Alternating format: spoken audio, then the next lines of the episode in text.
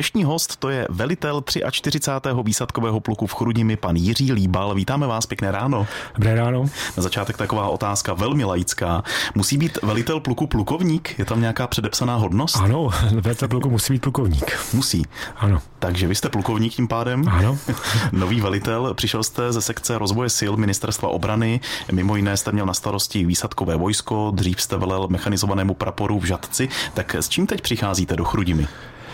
Přicházím eh, určitě s tím, že musíme dál pokračovat eh, v, eh, v tom, jak ten pluk v podstatě cvičil, působil a, a dál samozřejmě připravovat ho na to, aby byl schopen vést bojovou činnost, protože to je hlavní úkol všech celé armády. Hmm. Tu jednotku určitě znáte z dálky z doby, kdy se pluk formoval. Co se vám tak honilo hlavou, když jste se dozvěděl, že byste mohl převzít právě tento pluk? Tak co se mi hodilo hlavou, že to je další výzva. Každopádně já jsem, no, už i můj předchůdce vlastně přišel ze stejného místa sem na, to, na toho velitele, takže jsem to stejně čekal a každopádně určitě je to výzva. Hmm. A co jste říkal tomu samotnému formování, když ten pluk v Chrudimi vznikal a když to všechno začínalo? Co, tak co jsem tomu vznikal? Já jsem samozřejmě u toho zrodu, nebyl jsem úplně přímo u toho zrodu, každopádně tím, že jsem poslední dva a půl roku působil jako náčelník výsadkového vojska, výsadkové záchranné služby, tak jsem to vlastní formování pluku měl nějakým způsobem na starost prostě, takže mm-hmm. nevím, co bych řekl, co jsem tomu říkal. Bylo to moje pracovní činnost. Tak můžeme připomenout, proč vůbec se eh, takto zrodil ten pluk v Chrudimi? Proč došlo k tomu, že je to skutečně už dnes pluk? Uh, tak uh, ta hlavní Hlavní důvod, proč to vzniklo, bylo, že vlastně armáda jako taková zjist, uh, s analýzou zjistila, že by potřebovala třetí manevrový prvek a tím, jak máme těžko, nebo máme těžko Michazovou brigádu sedmou, střední brigádu, čtvrtou brigádu rychlého nasazení, tak uh, potřebovala třetí manevrový prvek lehkého typu, a což je vlastně ten pluk. A, a No, tak. Jaké jsou ty základní úkoly, protože na to se musíme taky zeptat, pokračuje přestavba, přístavba kasáren, nabírání nových lidí, je tam nějaký cílový stav stanovený, kdy to bude hotové všechno? Jasně, tak eh, ty jak my říkáme, plné operační schopnosti toho pluku, tak ty jsou dány k 1. 1. 2026. Tak doufejme, že se to podaří. Takže teď to ještě všechno pokračuje a běží to zdárným směrem, myslíte? Ano, tak běží to zdárným směrem, vlastně výstavba pokračuje, teďka v současnosti se tam staví, co týká nabírání personálu, tak eh, taky nabíráme, sice to tempo se teďka pomali, trošičku zpomalilo, ale stále jsme těsně, těsně pod plánovaným stavem. Jak je to síto, jak je moc ostré na nabírání nových lidí, co všechno potřebujete? Tak ostré, jak pro koho ostré? Samozřejmě eh, výsad, výsadkáři jako takový vždycky byli, nebo tam ten hlavní, hlavní důvod nebo hlavní požadavek je samozřejmě na fyzickou zatnost, která je, řekněme, o něco vyšší a musí být o něco vyšší než u běžné, běžných vojáků. A, a to síto, no, síto je, je řekněme, jak bych, těžko říct z pohledu, z civilního pohledu je poměrně ostré, řekněme to takhle. Mhm. A jak moc eh, těch uchazečů tím sítem neprojde, neboli kolik jich musíte odmítat?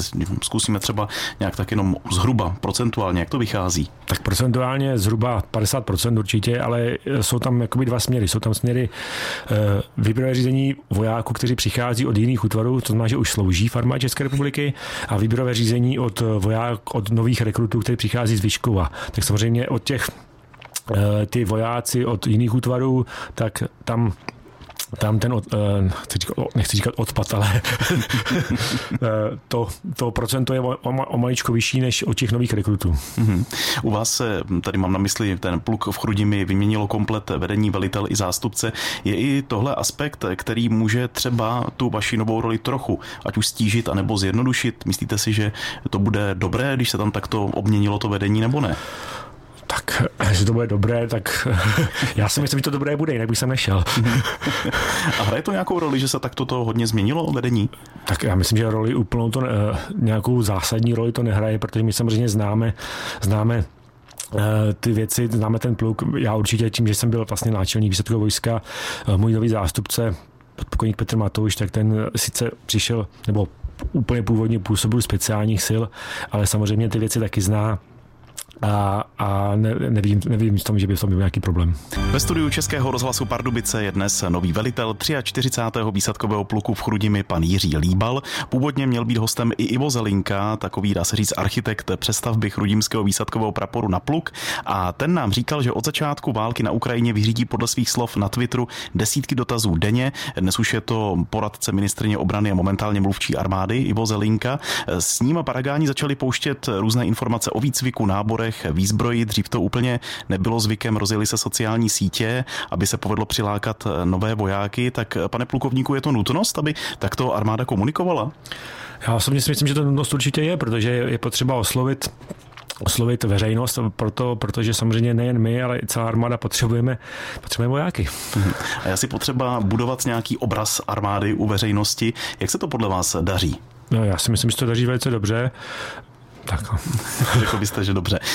Nová role šéfa komunikace, když mám teď zase ještě Iva Zelinku na mysli, tak on se už tedy posunul zase, že je teď mluvčím celé armády, původně tedy působil v pluku v Chrudimi. Výsadkáři se s ním prý nějak loučili, snad ho házeli do seče, nebo nevím, jestli to můžete potvrdit. Ano, můžu to potvrdit. Vlastně on při rozlučce stejně jako on, a tak zároveň velitel, plukovník Dziak, tak eh, vlastně v poslední den jejich služby u pluku, tak provedli se skok do seče řidiče. Co teď čeká pluk v nejbližší době? Víme, že se nedávno snad měnila auta, některé části výzbroje, tak co byste řekl, že je teď před plukem aktuálně?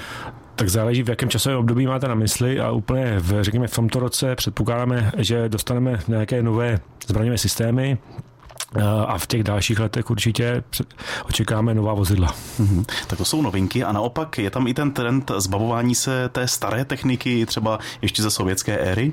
No tak samozřejmě s příchodem nové, nových vozidel a nových, eh, nových zbraní, tak ta stará technika samozřejmě se odsune. Mm-hmm. A ta stará technika dá se vůbec dnes ještě použít, nebo už je to všechno jenom velmi, velmi staré, nepoužitelné? A tak záleží na typu techniky, pokud jsou to nějaké nákladní vozidla, eh, například Praga V3, které taky ještě stále máme, tak ty už, ty už nejspíš půjdou, řekněme, do šrotu. Co se týká ty techniku, jako například vozidlo Land Rover Cayman, tak ty ještě se dají samozřejmě použít například pro, pro aktivní zálohy nebo něco podobného. Mm-hmm. Jaké jméno mají chrudimští výsadkáři mezi aliančními partnery? Tak to jméno mezi aliančními partnery si myslím, že mají velice dobré a spolupracujeme s nimi poměrně intenzivně i na společných cvičeních a to jméno je velice dobré. Mm-hmm. A co spolupráce s městem, s městem Chrudimí? Potřebovali by něco vojáci z té druhé strany od města? Tak potřebovali, tak samozřejmě vždycky je to potřeba, každopádně spolupráce s městem Chrudím je úplně na výtečné úrovni, na to, že současný místo starosta Chrudím je bývalý velitel. Mhm. Mluvili jsme tady o tom nabírání nových vojáků, o tom, jaké je síto. Kdybyste teď mohl oslovit případné zájemce, tak co má udělat ten člověk, který by chtěl být taky součástí pluku? Tak První, co má udělat, tak určitě by se měl minimálně seznámit eh, s tím, co obnáší to výběrové řízení k k nám, k, k 43. pluku, protože eh, spousta, eh, řekněme, nových vojáků, kteří by, chtěli sloužit, tak jsou překvapení, že tam jsou nějaké fyzické nároky, a které jsou poměrně vysoké a pak jsou překvapení, že to, ne, že to nesplní. Hmm. Máte přímo nějaké náborové dny, nebo dá se to někde dohledat? No, tak určitě máme samozřejmě stránky jak na Facebooku, tak na Twitteru, kde eh, pokud jsou nějaké dny otevřených dveří, eh, tak to tam samozřejmě je. Mhm. A co nějaké věkové omezení? Od kolika let tam člověk to může zkoušet u vás? Tak od kolika let to je stejně jak do vstupu do armády. Ten, ten, ten věk je samozřejmě stejný. Eh, a, a, a co se týká maximálního věku, opět pokud je no, může zkoušet samozřejmě.